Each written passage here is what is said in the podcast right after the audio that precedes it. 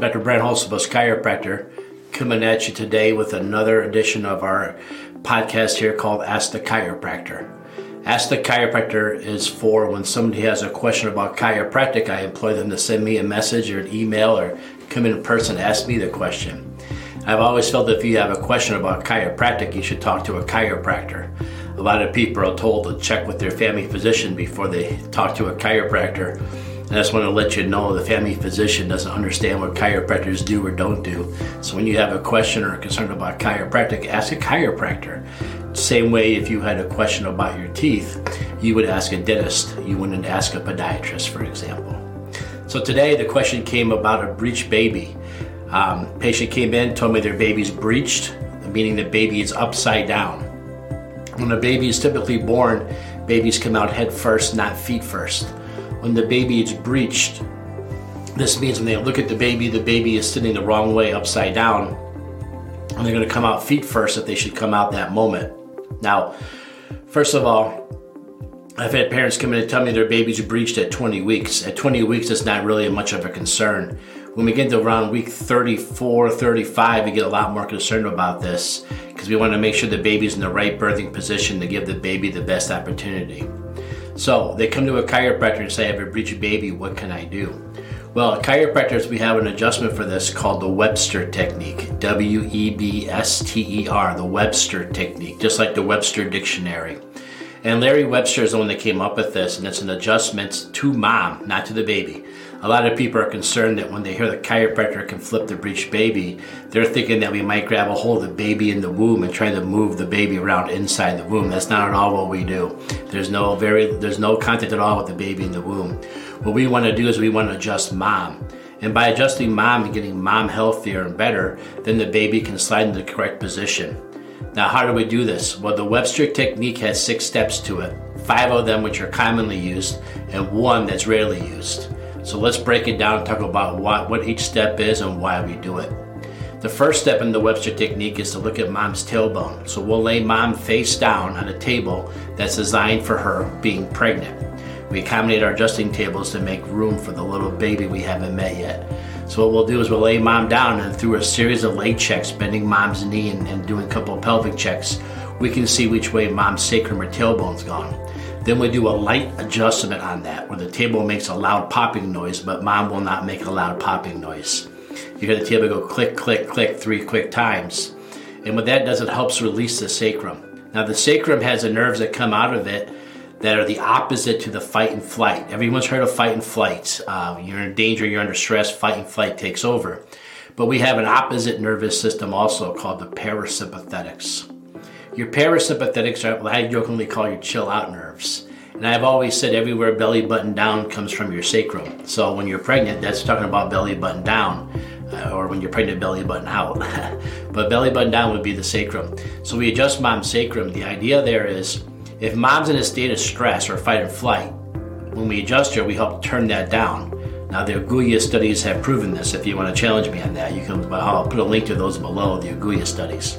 But the Agulla studies show that when you adjust mom's tailbone, what happens is mom goes into a state of ease and leaves a state of stress.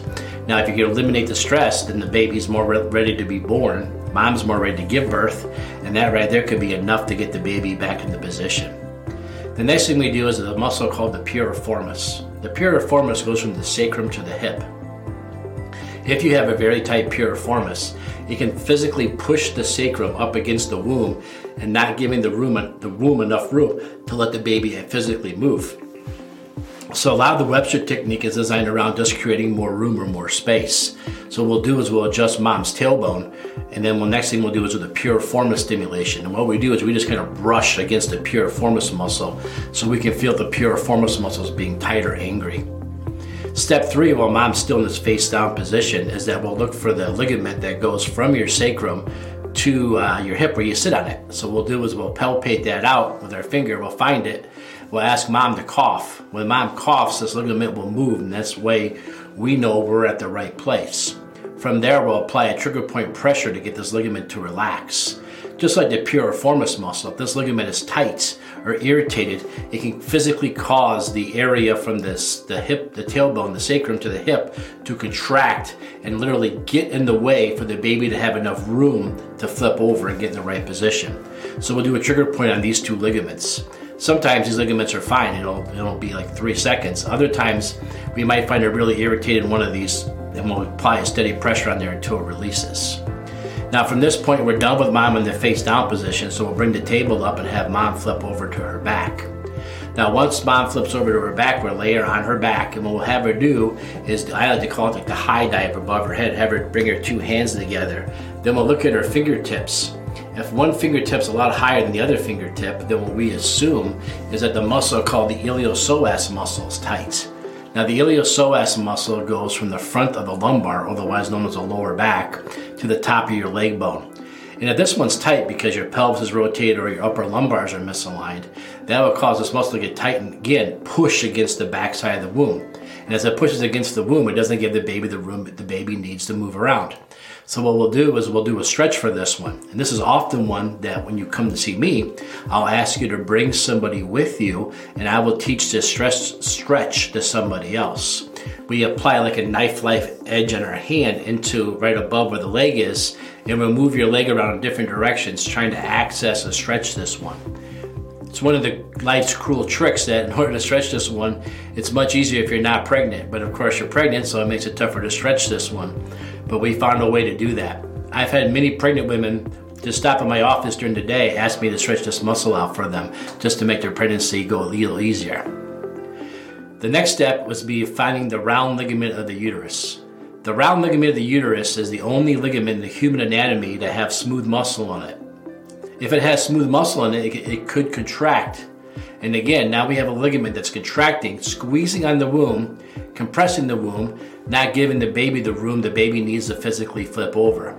So we'll find the round ligament of the uterus, and again, we'll apply another um, contact point to another, put pressure on there, pressure point, and we'll apply pressure there until we feel that ligament relax.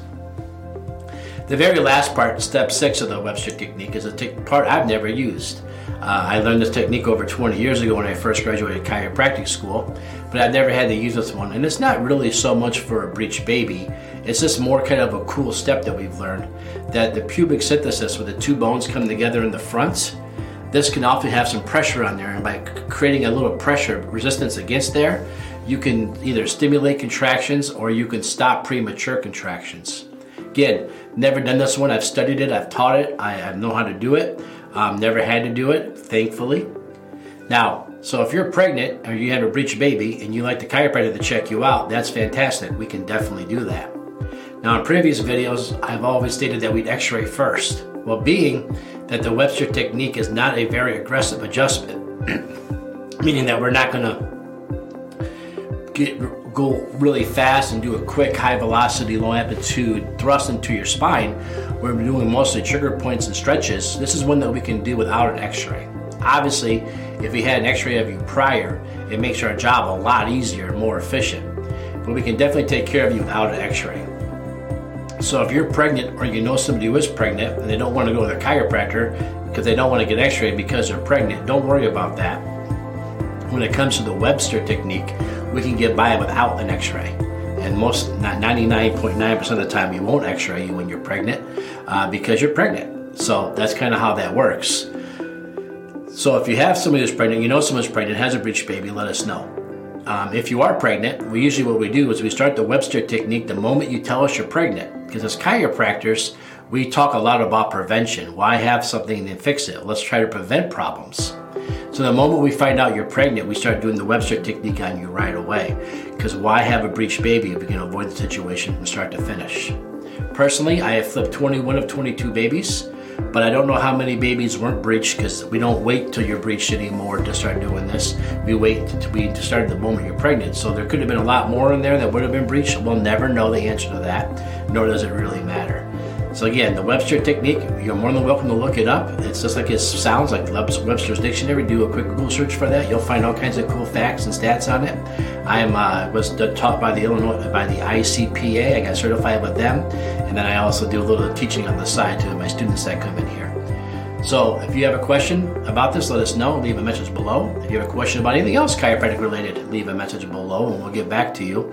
You can always go to my website at wholesomebuschiropractic.com or otherwise rockforddc.com, R-O-C-K-F-O-R-D-D-C.com. And you can send hit, hit contact us there. Those messages will come straight to me. I'll take a look at your message and maybe next time we do one of these videos, you'll be the question of the week. Other than that, have a great day and good to talk to you and talk to you again next week. Bye bye.